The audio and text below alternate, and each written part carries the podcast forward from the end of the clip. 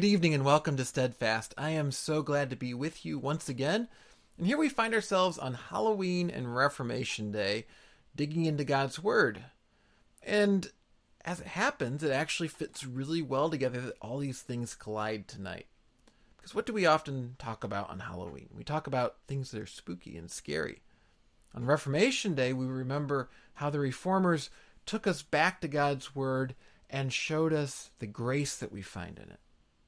And tonight, as we continue our series, Is This Going Anywhere? thinking about the plot of our lives and the, the, the, plot of God's Word and where it's going, we're going to be thinking about things that, that spook us, things that scare us in life, and how God's grace speaks into it. And so, as we approach that and we address these things, these things that genuinely haunt us, let's come before our God and ask for His comfort and His guidance that we would see His truth and be freed from those fears. Let's pray. Father, we thank you for your word. We thank you that you provide this anchor that we can hold on to in the uncertainties of life. Whatever things worry us, whatever things terrify us in this moment, Lord, would you help us to, to lay them down at the cross and to come to your word and be reminded of who it is that you are and how you are with us. We pray in Jesus' name. Amen well, it is Halloween, and so I thought, what better way to start tonight than to turn to an abandoned house? Because what says Halloween like an abandoned house? And and this cabin here, I've driven by this cabin plenty of times over the years.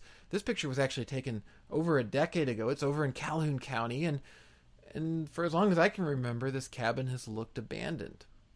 Now I don't know the story of this cabin. It it may be that it is genuinely abandoned, that the person who owns the property doesn't care what happens to the cabin. One day it will collapse and be gone. It could be that the owner likes the abandoned cottage out in the woods look and, and wants that uh, on his or her property and so maintains it just enough to keep it in shape but kind of lets it go wild. Or it could be if you actually walked inside. I haven't been inside, but if you went inside, it would turn out that this is actually a well kept house that the owner just made look abandoned. I, I, I don't know. With our lives, we often don't know if they're abandoned either. We we start to suspect that they are, and it, it may be what we're we're facing at work and wondering how is this coming together? It looks like my job is going to come to an end. I'm going to get laid off. I thought I had security and now I don't. It may be with our, our friends and our family and trying to figure out how to, to work through relationship issues there. And we think, I, I thought this was all together. I thought my friends were with me. I thought my family was, was with me. And now I'm not sure what's happening. It could be a lot of things, but we all experience those things in our lives that, that keep us up at night and haunt us. And we wonder, is God with me in this? Am I just that abandoned cabin that's going to collapse in the woods, or is there something more underneath that's holding it together? We see that in our culture in general, and I think that that spooks us about our own personal struggles as we see the general cultural ones. We see a culture where more and more people say they don't believe in God. Maybe even on a day like today, I, I, with Halloween, we, we think back to the lightheartedness uh, of trick or treating and so on, and, and yet we we wonder we see how big Halloween's become and how people some people that don't even decorate their houses at, at Christmas time now go all out at Halloween, and we wonder is society moving so far away from from believing in Jesus that now they don't even want to decorate for Christmas, and we found an alternative holiday. We look at a lot of things in our, our society, and we think maybe we've been abandoned Maybe we're that cabin that's going to cave in. I think that's where tonight's passages we'll be looking at. We're going to be primarily in the second book of Chronicles. I think that's where they help us because sometimes we look at our, at our lives or our culture and we think, well, God must be judging us. We've been abandoned by God because He's angry at us. Now, sometimes we're we're just looking at things and there's not really anything happening at all. We're just worrying and, and we're reading into the situation things we shouldn't. Sometimes things are happening, things are coming apart, but it's the natural consequences of sin. And sometimes it is genuinely God's judgment. Although we need to be careful there. There have been so many examples of preachers who have looked at some natural disaster or something and, and pointed to some sin or sins and said, This was caused by this sin, these people. And how unfortunate that is because only a prophet can say that and even if those preachers fancy themselves prophets. They're not, and we should be very cautious about such things. But if we turn to God's word and we see a case where God does very directly bring judgment, and he says he's bringing judgment, a prophet, a genuine prophet, says this, we still find God's mercy in that, then how much more, whatever we're facing, whether it is indeed God's judgment or it's natural consequences of sin or, or just some messiness in life, we know God is with us in those things too. That's what we're going to see tonight. So let's go ahead and turn to the book of Second Chronicles we find ourselves at the very end of it, at the end of centuries of wickedness, and we find ourselves with King Zedekiah. And that's how this begins. Zedekiah was 21 years old when he began to reign, and he reigned 11 years in Jerusalem. He did what was evil in the sight of the Lord his God. He did not humble himself before Jeremiah the prophet, who spoke from the mouth of the Lord. He also rebelled against King Nebuchadnezzar, who had made him swear by God. He stiffened his neck and hardened his heart, turning against, excuse me, hardened his heart against turning to the Lord, the God of Israel. All the officers of the priests and the people likewise were exceedingly unfaithful, following all the abominations of the nations, and they polluted the house of the Lord that he had made holy in Jerusalem. The Lord, the God of their fathers, sent persistently to them by his messengers, because he had compassion on his people and on his dwelling place. But they kept mocking the messengers of God, despising his words and scoffing at his prophets, until the wrath of the Lord rose against his people, until there was no remedy. Now we're talking something that's genuinely scary.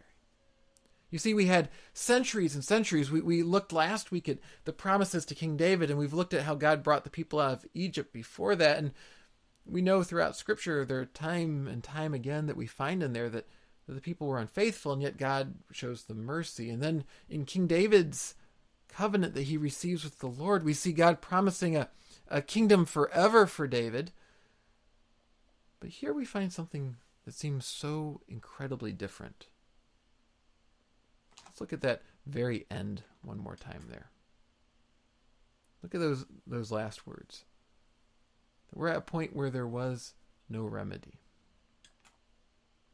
You say, Tim, I thought you were going to talk about mercy tonight. Well, let's just remember exactly how we get here. So we have King David, and then King David's son Solomon, King David's grandson Rehoboam, turns out to be a really bad king and he doesn't know how to govern the people wisely. The kingdom splits in two, and you have the northern kingdom, Israel, that disobeys God horribly and is taken away by the Assyrians, and, and they're actually forced to intermingle with the Assyrians and no longer really exist in a meaningful way. Now, the kingdom of Judah is a little bit better, and the kingdom of Judah stays following the line of David, following David's descendants as king. And in that kingdom, we see a people that sometimes follows the Lord at least partially, but often half heartedly. But an awful lot of kings that look just like the northern kingdom. An awful lot of kings that deserve complete judgment. And so what we see here is God waits centuries and centuries watching the people do all these wicked things, telling them to repent, warning them of the consequences before finally there's a point where God says, You're not going to escape this. It's time for my judgment. That's what we read. Let's go ahead and turn over to Second Kings, which parallels Second Chronicles, and we get some core details of what happens as the judgment comes. It says in 1 Kings 25, 8 to 12, in the fifth month of the seventh day of the month, that was the nineteenth year of King Nebuchadnezzar, king of Babylon, Nebuzaradan, the captain of the bodyguard and servant of the king of Babylon, came to Jerusalem. And he burned the house of the Lord, and the king's house, and all the houses of Jerusalem. Every great house he burned down. And all the army of the Chaldeans who were with the captain of the guard broke down the walls around Jerusalem.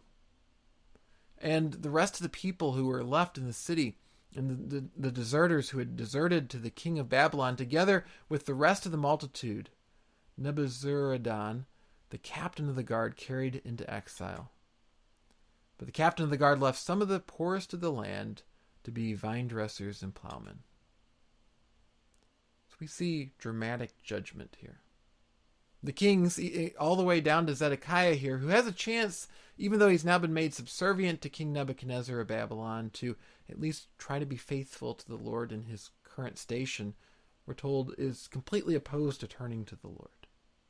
So God brings his final judgment upon the land, and the people are carried off to Babylon. Just a few people left. The, the Babylonians understood that completely abandoning the land wasn't in their interest, so they, they leave the, the poorest of people, the least desirable in their minds of people, to keep the land functional, and yet they're leaving the sorts of people that don't have any ability to rise up and oppose them, or, or really carry on much of the culture that had been there.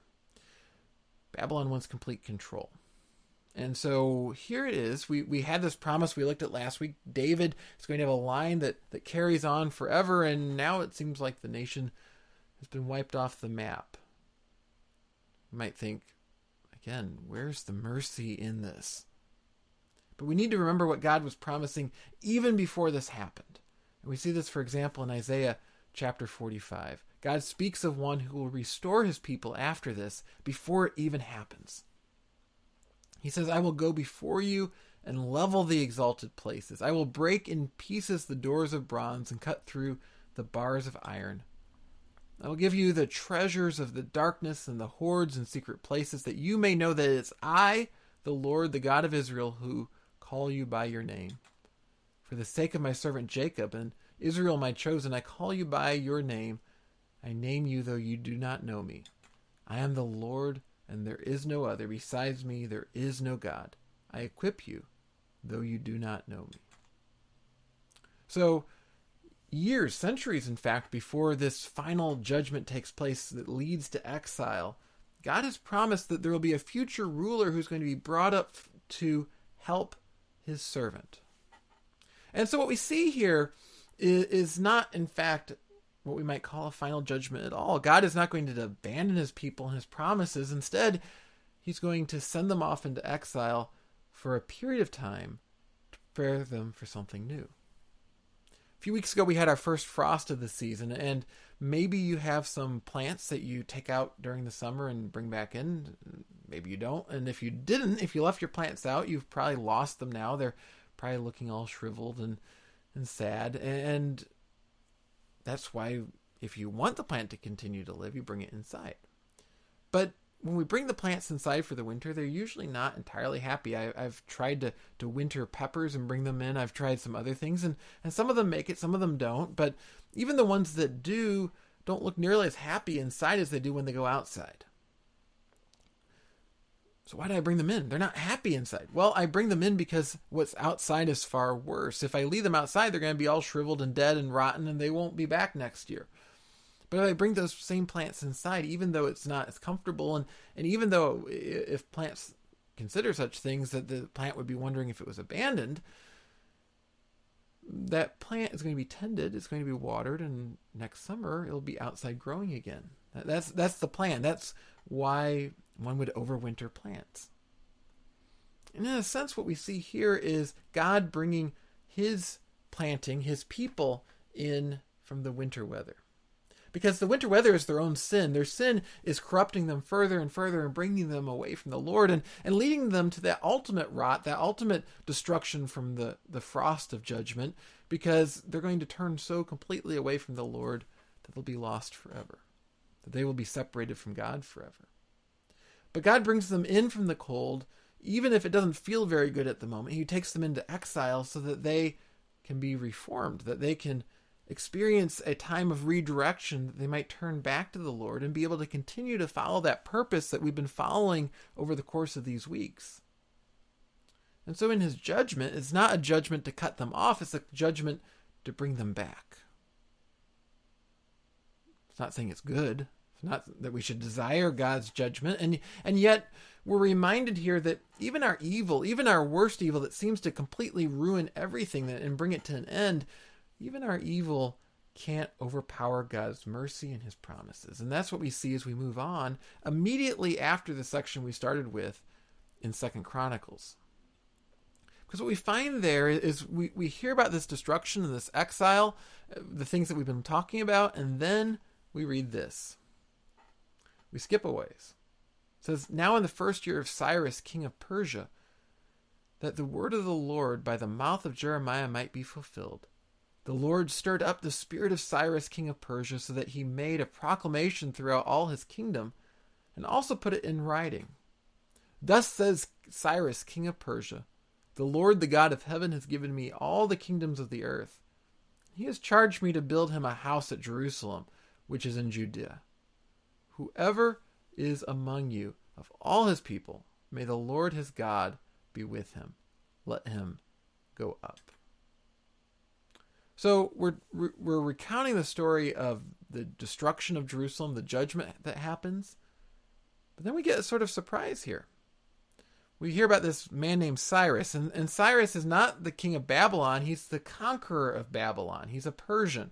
And so what we see here is a succeeding rule of empires that happens quite a bit in the ancient world where one empire is conquered by another empire.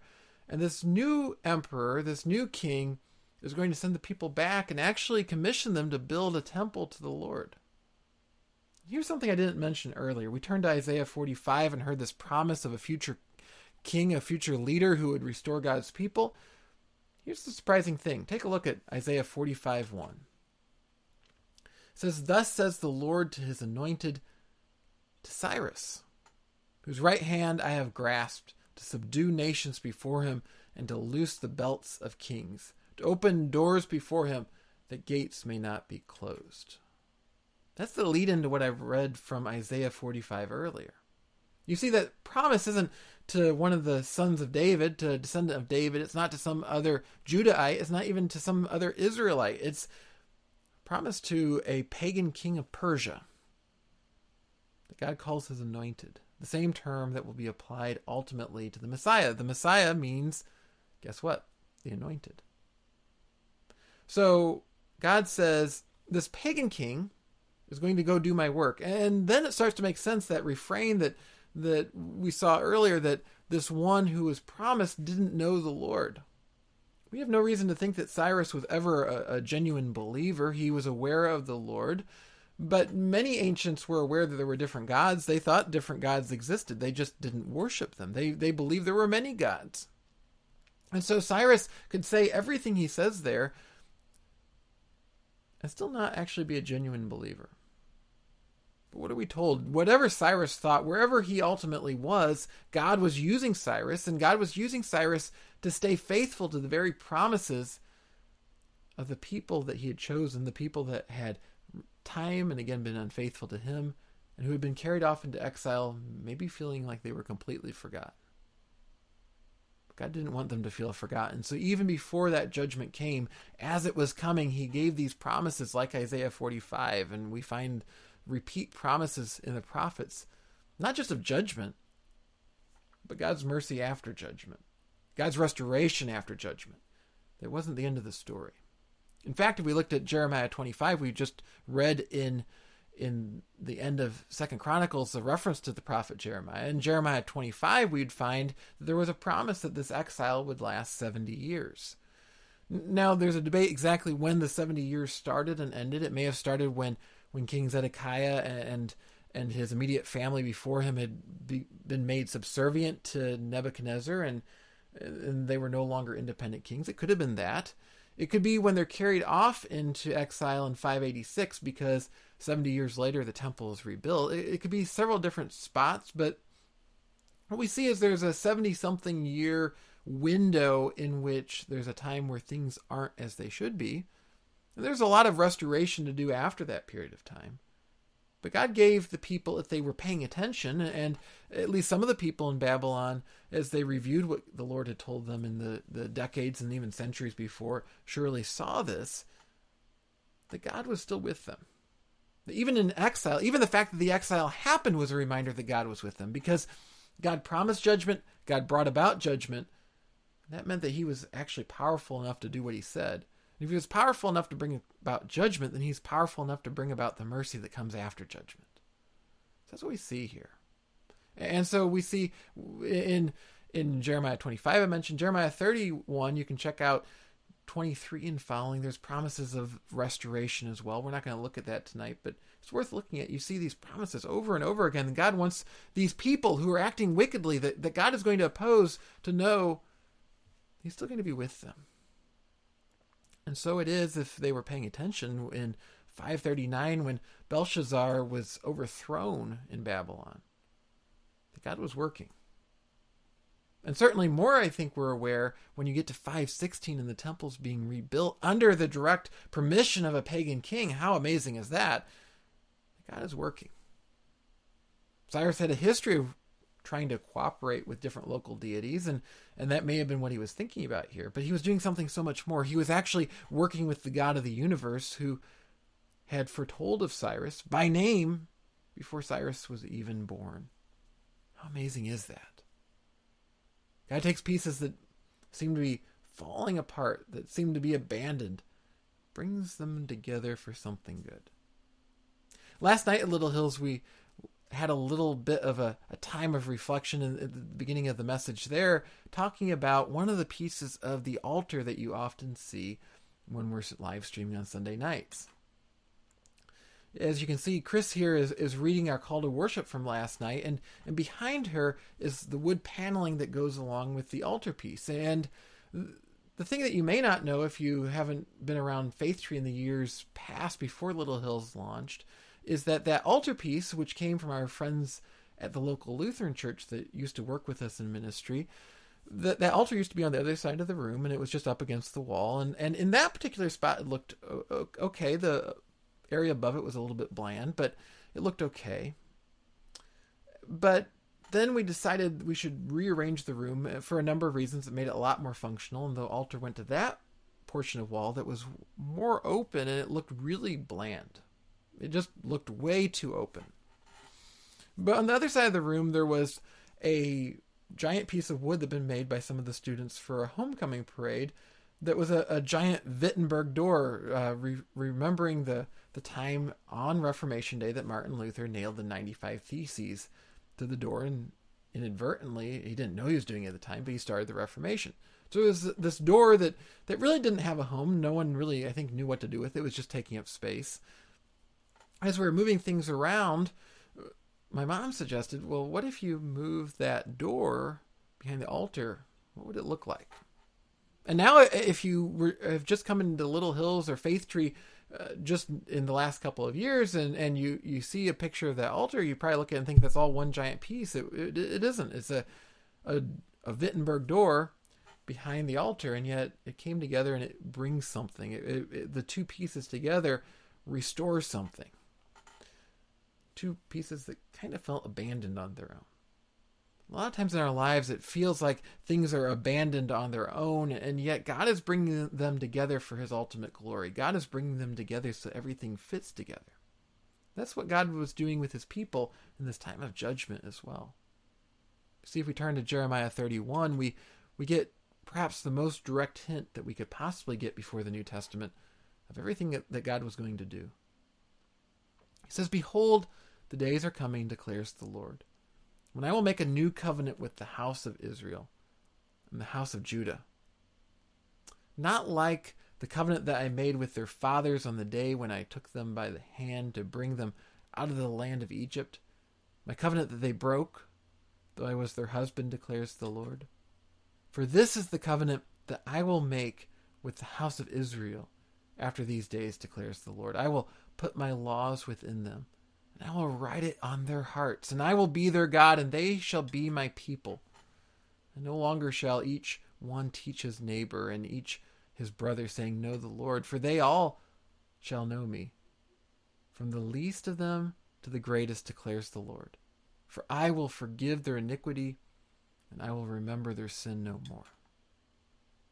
That promise was given before the exile. And even after they returned from exile, there there'd have to be a question what in the world was God talking about? Might have felt like it was just sort of hopeless. There's this promise here, but I don't know what to do with it. It'd be like stumbling across an abandoned mine and, and, and you see it. Maybe you're, you even see that it's for sale and it's not very expensive and you buy it, but you don't, you go in there and it just looks like this dark place. Until the, until the light comes, until it's lit up, and suddenly you see all this this beautiful gold inside that, that's ready to be mined, or all these beautiful diamonds, these things that are now all yours. You can look at them and say, all that's in this mine is mine, and how wonderful that is.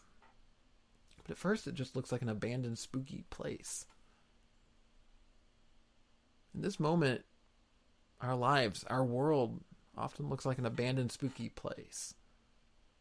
But God says his promises are there.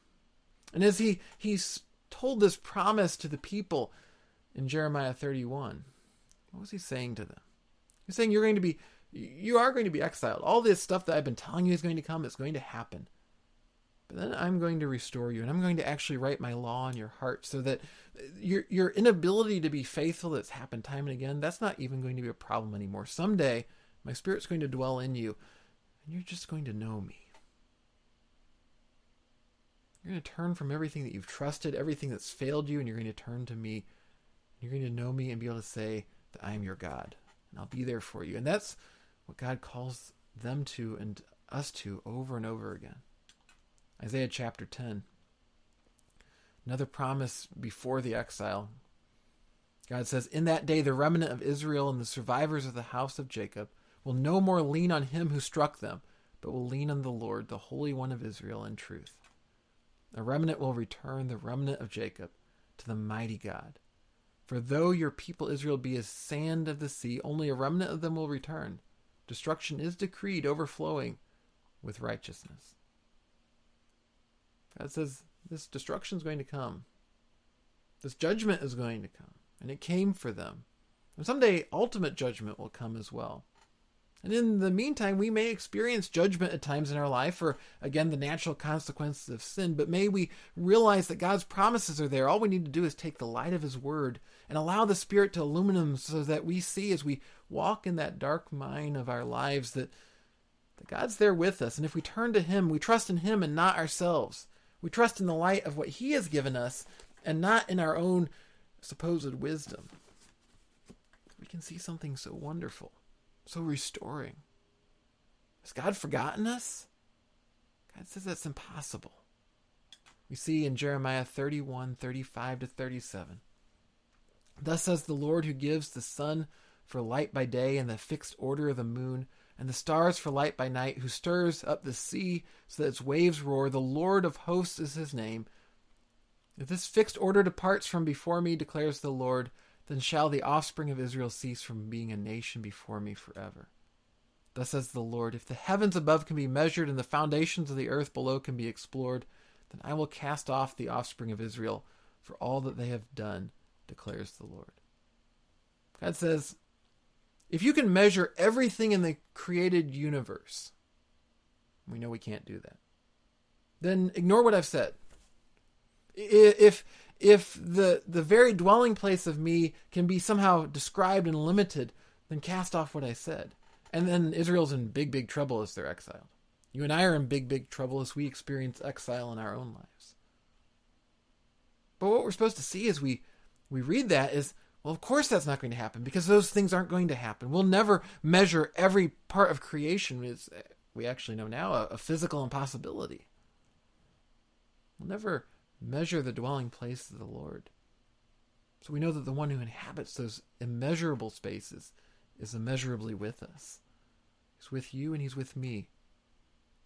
Whatever personal tragedies and struggles and fears you're facing right now, whatever judgment even you may be experiencing right now, turn to him.